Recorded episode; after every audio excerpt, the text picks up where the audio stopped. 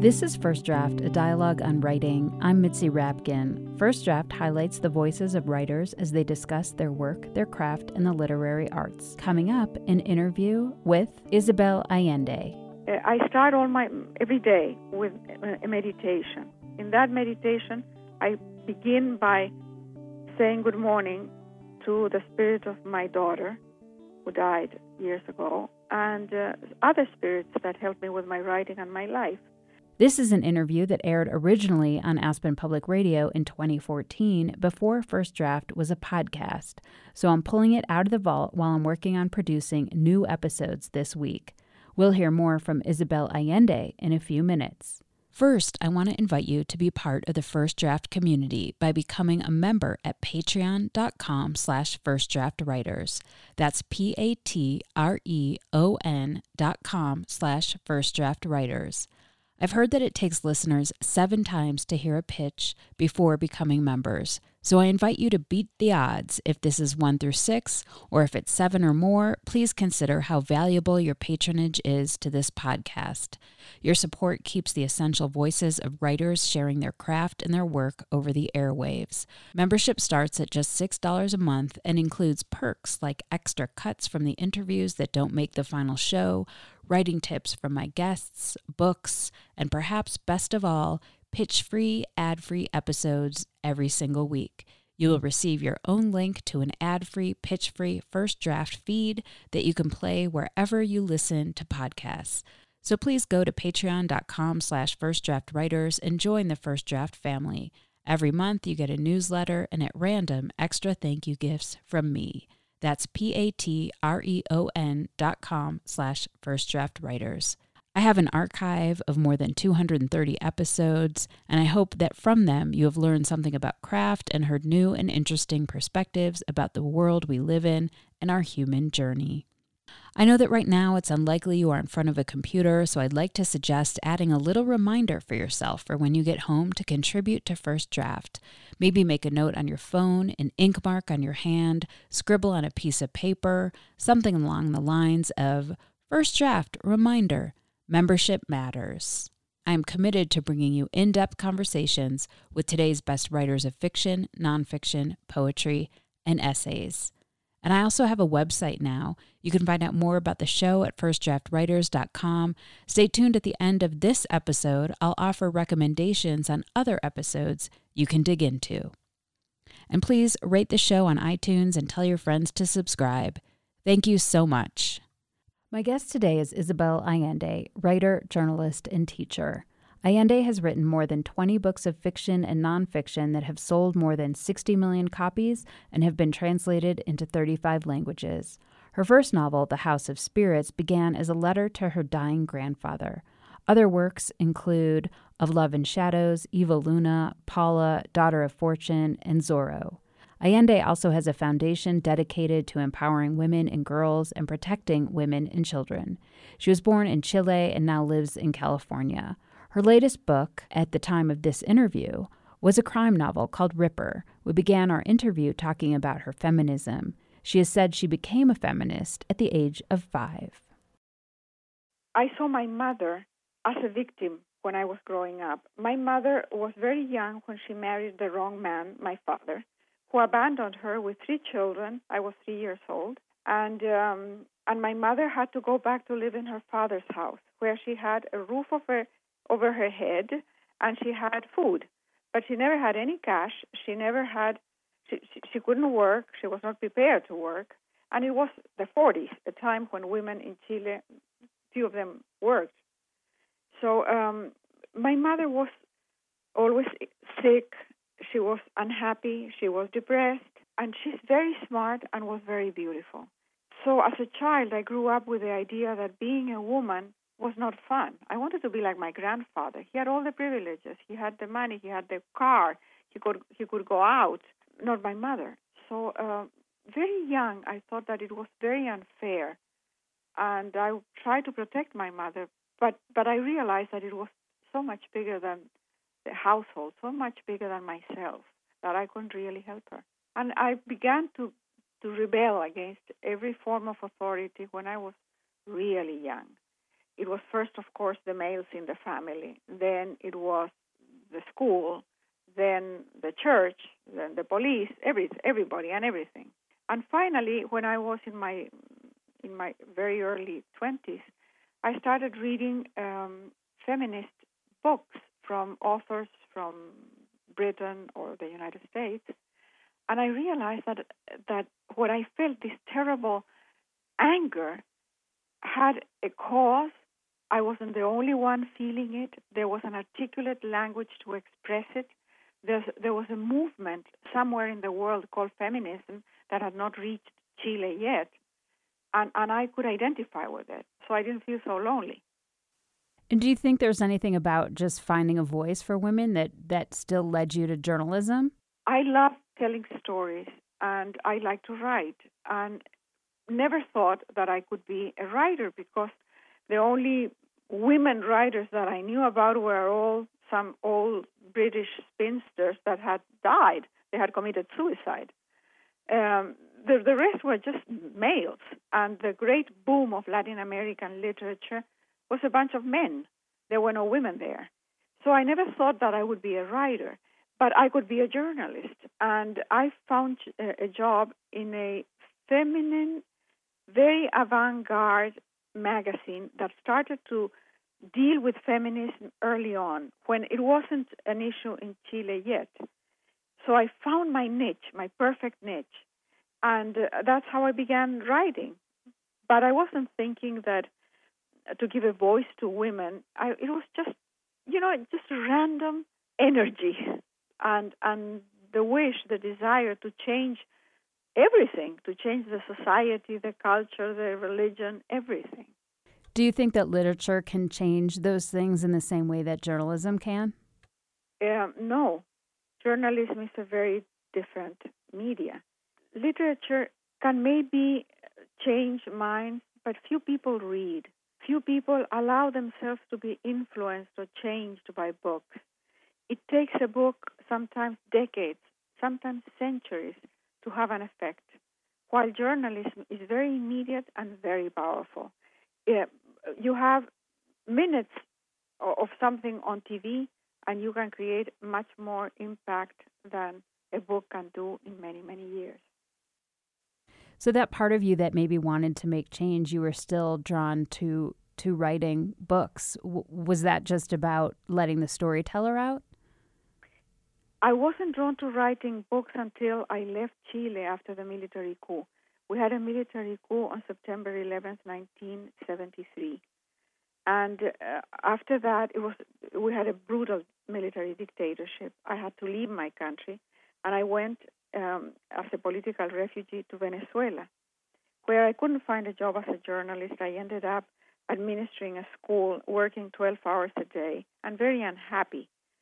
And uh, my first book was was an, a crazy attempt to recover the world I had lost, the anecdotes of my family, the history of my country, my grandfather who, who was dying, um, everything that I had lost, really. I don't think I would have become a writer without that experience, that exercise in nostalgia. You grew up living in various countries around the world, including Chile and Peru and Lebanon, and you have said you don't have a religious practice and didn't really growing up. I'm wondering if there's a spiritual element for you in writing. Absolutely. There is. Uh, I, I, I think that spirits helped me in the writing. Uh, I start all my every day with a meditation. In that meditation, I begin by saying good morning to the spirit of my daughter who died years ago and uh, other spirits that help me with my writing and my life. And after my meditation, I go to my casita in the back of the of the garden. I have a little house there, and I write. And I light candles for the spirits that I think accompany me. I don't see ghosts or anything like that, but I think there are many dimensions to reality that we live in a world that is very mysterious. Our life is very mysterious. So I, there is space and time for all kinds of mysterious things. Why would I limit myself to what I can see and explain? I, I love the idea that that I am surrounded by stories, by characters, by by people that I can't see. And does that make writing at all sort of a channeled experience? I mean, do you ever feel like something's sort of coming through you? Yes, um, I, not without effort. I still have to show up in front of the computer many, many hours a day and correct and research and all that. But sometimes I have to wonder why am I writing this book, this particular book? Why am I writing about, for example, the slave revolt in Haiti 200 years ago? That has nothing to do with me or my culture. There were no plantations in Chile, no African slaves. Why why am I so interested? Why am I so moved that I that I researched for four years and spent years writing a book that is such a heavy book to write? Well, I don't know. I think that that there, there is a calling that that the, the characters existed, that they are calling me to tell their stories, and at some point, I, I wouldn't say all the time, but at some some moments during the writing, I feel that I am writing something that I don't know. Or, or maybe I didn't know that I knew it, but how could I know it? So it is a, a feeling that that I am an instrument, a, med, a medium in a way. Tell me about your new novel, Ripper. It's a crime fiction, tongue in cheek. I am sort of making fun of the genre within the genre. I'm being very respectful respectful of what a mystery is and it's a very particular kind of book, and I stick to the formula in a way, but I'm making fun of it also. It's very ironic, and uh, I, in this case, it was a fun book to write. I wasn't channeling anything; it was just fun, and I hope that the readers will have the same fun reading it. I it start the idea started with um, it wasn't my idea really; it was my agent's idea. Uh, I announced in 2011 that I was going to retire, and she panicked and she said, "No, no, you have to write a book with your husband." My husband is a mystery writer. He has written several books, and uh, he he would not adapt to my style or my kind of book. So I decided that I would write a book, a mystery, with him, and we started like like planning it and talking about it. By I start all my books on January 8th by January 7th, 2012, we had a very, very vague idea. And I went to my casita to work, and he went to watch TV. He, he writes in English, and he has a span attention of 11 minutes. I write in Spanish, and I, ha- I write for 11 hours. So I knew that I would end up doing all the work, and he would get half the credit. So we started fighting like crazy and uh, realized very soon that we would not be able to write the book together. So he went to his room to write his sixth novel, and I went to my casita to write my first mystery. Well, one of the things that interested me about about this book, I mean, there's many things that interested me, and um, you know, you do still write about strong women, but in the very end, in the acknowledgement, you talk about a psychologist who helped you develop the villain. And I'm just wondering if you could expound on that a little. Yeah, we, we have a friend that is a therapist, a psychologist, and he um, worked with serial killers. And so he had experience in that, and he helped me to de- develop the character so that I could create a background for, for, for the villain. What had happened in that person's life to make him or her do whatever they, they do his his input was really important.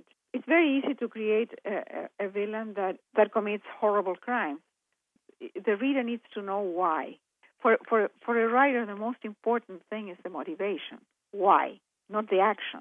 And so he really helped you. Did, did you have weird dreams at all when you were working on this, thinking I about... always have dreams. As soon as I start writing, I, I start having really weird dreams and I have a little notepad ne- next to my bed in on on a little table that I have there, where I write.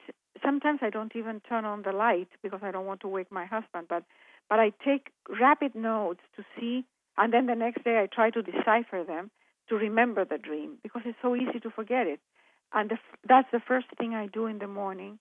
after my meditation. And during the meditation also, I, I, I try to remember because I think there are messages in, the, in dreams, hints, clues. It's a coded language that is so interesting. You often write about characters who are marginalized or compromised physically. Maybe they're deformed. In this novel, Ripper, you have a main character, Ryan Miller, who is a former Navy SEAL who lost a leg in combat. I'm wondering about your decision to include this type of detail for your characters in your work.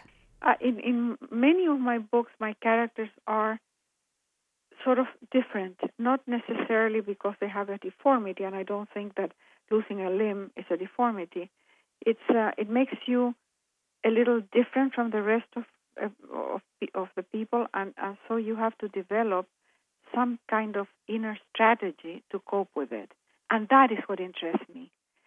That's why my characters are always somehow marginals, people who are not sheltered by the big umbrella of the establishment uh, it's um, I, I write about strong women who fight against all odds to survive, uh, about orphan children, about um, men who have been traumatized in war of, or in other circumstances. Those are the people who have been kidnapped, people who are foreigners. I write a lot about immigrants and foreigners. I, I like the idea of bringing from inside strength that we don't know we have inside to cope with life. I'm not interested in easy lives at all or normal lives. And so those are my characters. In this case, uh, the Navy SEAL that, that is traumatized by the war and has lost a limb has to deal with so much that he becomes a very interesting character. I'm not interested in just the soldier.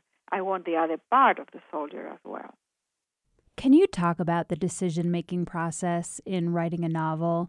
You talked about the spirit coming to you in writing, and I know you write out your first draft from beginning to end and then go back to revise and find tension and conflicts but you have so many decisions about your character you have to make, like backstory and their relationships to their friends and family.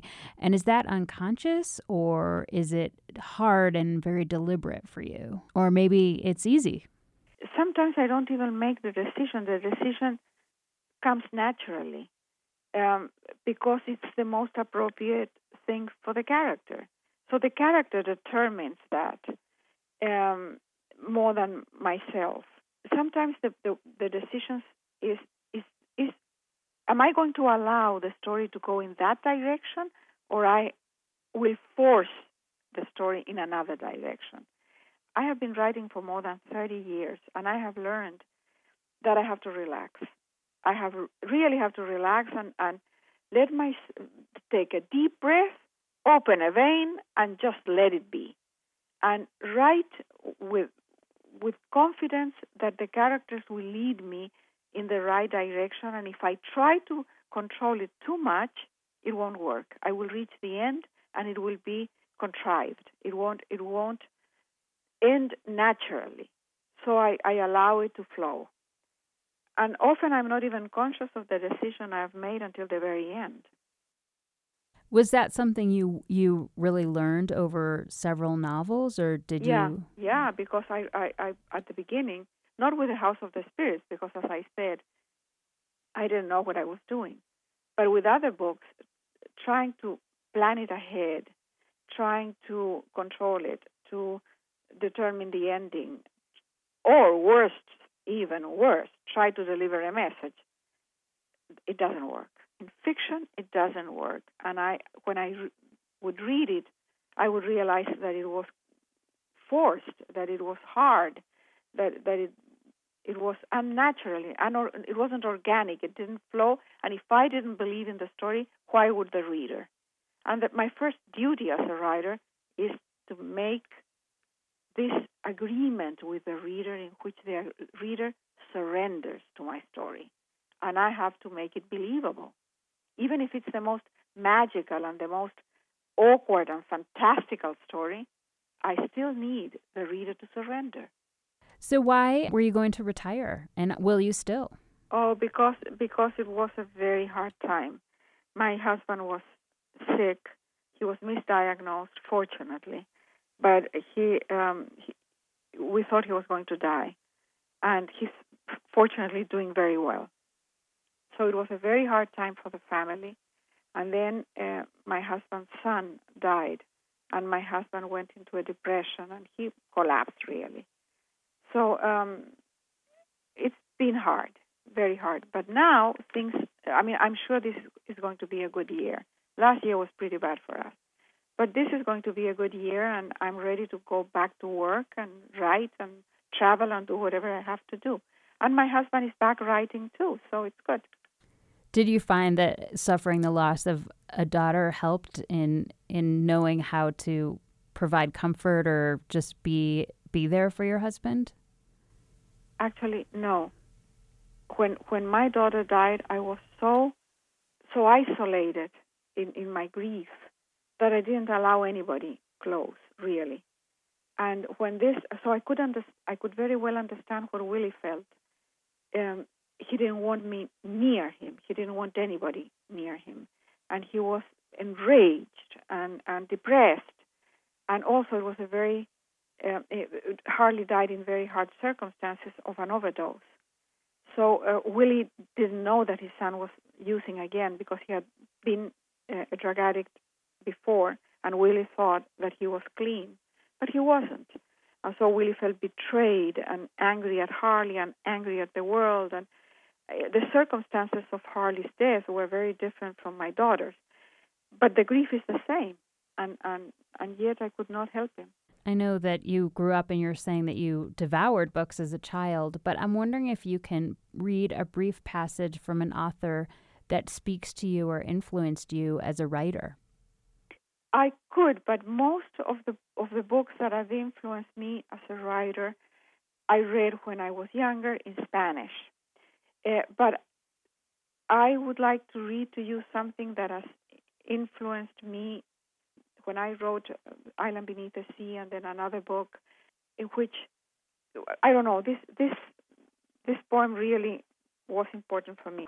I will not read the whole poem because it's a little long, but I will read the parts that really moved me the most. And this is by Naomi Shihab Nye, a great, great poet. It's called Kindness. Before you know what kindness really is, you must lose things Feel the future dissolve in a moment, like salt in a weakened broth. What you held in your hand, what you counted and carefully saved, all this must go, so you know how desolate the landscape can be between the regions of kindness. Before you know kindness as the deepest thing inside, you must know sorrow as the other deepest thing. You must wake up with sorrow. You must speak to it till your voice catches the thread of all sorrows and you see the size of the cloth. Then it is only kindness that makes any sense. Only kindness that ties your shoes and sends you out into the day to mail letters and purchase bread. Only kindness that raises its head from the crowd of the world to say, it is I you have been looking for, and then goes with you everywhere like a shadow or a friend. So, just tell me a little bit about how that moved you or influenced you. I have lived a very long life. I'm 71 years old. I have gone through a lot. I have started from scratch many times. I have lost my daughter. I have lost a lot in my life. And I have gained a lot too. I have had great sorrow and great success. And when I think of my life, what I want for my family, what I want for my marriage, my office, my foundation, my books, my relationships in the world, with the world, with nature, with other people, is kindness. That is the the glue that holds everything together. And when kindness is lost, is that we we are in trouble. The world is in trouble. So I'm a great admirer of this poem, and I keep keep saying it to myself with uh, with a sense that this woman was able to put words to what I feel very deeply to be true. So, can you read a passage from something you wrote? And it could be something that you thought was hard to write, or something that changed from the first draft, or something you feel you succeeded at? I will read to you um, a passage from the end of my memoir, Paula. And that is the most difficult and painful thing I have ever written. It's the time when Paula died. The cold of death comes from within, like a blazing, internal bonfire. When I kissed Paula, ice lingered on my lips like a burn. I slipped into bed beside my daughter, cradling her against my bosom, as I had when she was young. Celia removed the cat and arranged the two sleeping children so their bodies would warm their aunt's feet. Nicolas took his sister's hand. Willie and my mother sat on either side, surrounded by ethereal beings by murmurs and tenuous fragrances from the past, by ghosts and apparitions, by friends and relatives living and dead. All during the slow night we waited, remembering the difficult moments, but especially the happy ones, telling stories, crying a little, and smiling a lot, honoring the light of Paula as she sank deeper and deeper into the final, sleep her breast barely rising at slower and slower intervals. I felt myself sinking into cool water and knew that the voyage through pain was ending in an absolute void. As I dissolved, I had the revelation that the void was filled with everything the universe holds, nothing and everything at once, light and darkness. I am the void, I am everything that exists. I am in every leaf of the forest, in every drop of the dew, in every particle of ash carried by the stream. I am Paula, and I am also Isabel. I am nothing, and all other things in this life and other lives, immortal. Godspeed, Paula, woman. Welcome, Paula, spirit. Did you find it healing to write that at all? It, it became healing later when I got when the book was published and I got the response of the readers. More than 20 years have gone by since I wrote that and it was published. And we get, I say we because we get the office and the foundation, letters almost every day from people somewhere in the world that are reading the book or they have read the book and now they have a loss in their lives and they relate to it or they have discovered the book recently, and it is so comforting to know that Paula's spirit is going around, touching people's hearts, and maybe helping some people to cope with their own losses. Everybody has losses in their lives, so uh, everybody can relate to, to what happened. Where do you write?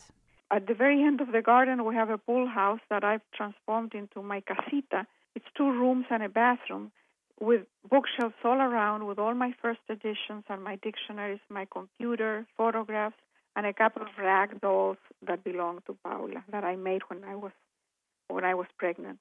And what do you do or where do you go to get away from writing? I don't go very far. I walk in the garden or I take the dogs out. I I love beading and reading. Who do you show your work to first to get feedback? I used to show it to my mother, but my mother is now 93 years old. First of all, I write in Spanish, so I don't have an editor in the United States, and I can't show it to anybody here. Uh, so I used to send it to my mother, and she would come all the way from Chile with a red pencil and my manuscript, and we would fight for days. But now my mother is 93, and for the last four books, she has not been able to do that. So now I don't have anybody to get feedback from. Um, until it's too late when the book is published, and then I get the critics and the and the journalists. How have you dealt with rejection? I had rejection at the beginning with uh, the House of the Spirits. I wrote the book and I sent the book to the different publishers. I, they didn't even reply. Uh, and if they did reply, it was a very informal no on the phone. Um, but I was I w- it was natural for me at that point that no one no one would be interested in my manuscript. Nobody knew me. I hadn't written anything before. I was this middle-aged Chilean exile who would want anything with me. So it, I wasn't I wasn't hurt, much hurt. And since then, fortunately, I have never had a rejection. And what is your favorite word? Spirit. Do you prefer the word in English or Spanish? In Spanish, espíritu. I ha- espíritu is a, it's a wonderful word in Spanish because it's very inclusive of many things. You've been listening to First Draft, a dialogue on writing. My guest was Isabel Allende, author of Ripper. This interview was recorded in 2014. If you liked today's show, check out my interview with a writer you might also enjoy, Italian writer Paolo Giordano. You can find the entire archive of interviews on my website at firstdraftwriters.com.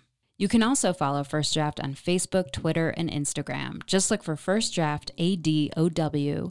That's short for First Draft, a dialogue on writing. You can email me at firstdraftwriters at gmail.com anytime.